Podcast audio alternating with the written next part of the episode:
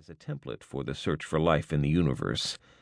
What if life on Earth represents only a tiny fraction of the range of properties displayed by life beyond Earth? Is our search too narrow in scope? Do we run the risk of missing truly alien life because we don't know how to recognize it? Once again, the answer is clearly yes. By starting with life on Earth and working outward, our search will not discover all possible life forms. We will overlook the consciousness of free floating asteroid like organisms and other unthought of possibilities. But you have to start somewhere. The only life we know is that of Earth. By using this as a starting point, we can speculate about the kinds of life processes that might occur on planets similar to Earth and by this I mean those that have a solid surface, an atmosphere of some kind, and possibly a range of chemicals in the liquid state. The only thing I can guarantee is that the more we look, the more we will learn about life and its possibilities. Okay, protest postponed? Let's proceed. We therefore stand on the threshold of asking whether life exists in specific locations in the universe with all the attendant challenges of such an important yet basic question, what physical tests are required to unambiguously confirm the existence of what may well be an unfamiliar life form? What technology is required to perform such an investigation?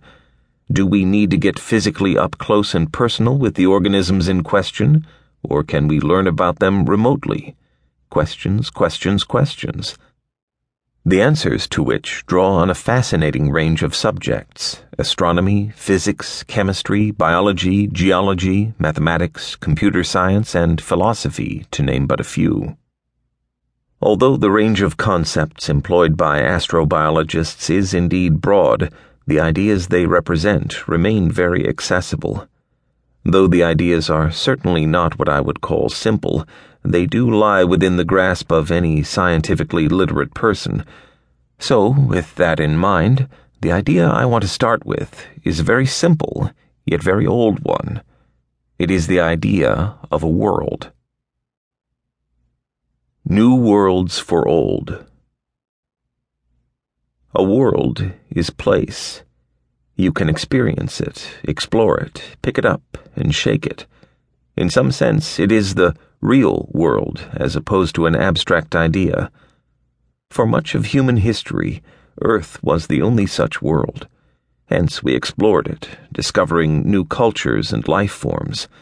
The stars and planets visible to the naked eye of classical astronomers represented a noble field of study, but the stars and planets they observed were ultimately considered points of light within a dark firmament. Myth and speculation attempted to describe their nature, but such ideas remained abstract, unobserved, and consequently imaginary. What changed was vision. We looked closer and saw more, and the more we saw, the more we realized that each planet and each star was a real place, governed by physical processes identical to those that had shaped Earth and our Sun.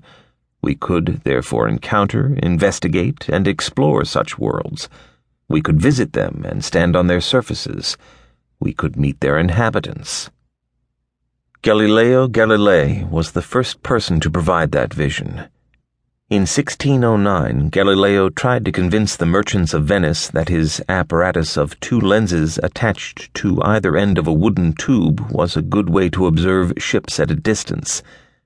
While you and I would call the device a telescope, Galileo marketed the idea under the catchy name Perspicillum. From his vantage point atop the bell tower of St. Mark's, he could observe ships approaching Venice up to a day's sailing from port. The magnification offered by his telescope allowed him to identify each approaching ship by observing its flags and pennants, information he offered to sell to their owners who thus would have a day's head start on their competitors. It is not clear how much success he had in persuading the merchants of Venice to get a jump on the market, but at some point he decided to do something very different and very interesting. He pointed his telescope at objects in the night sky, among them the moon and the planets Jupiter and Saturn.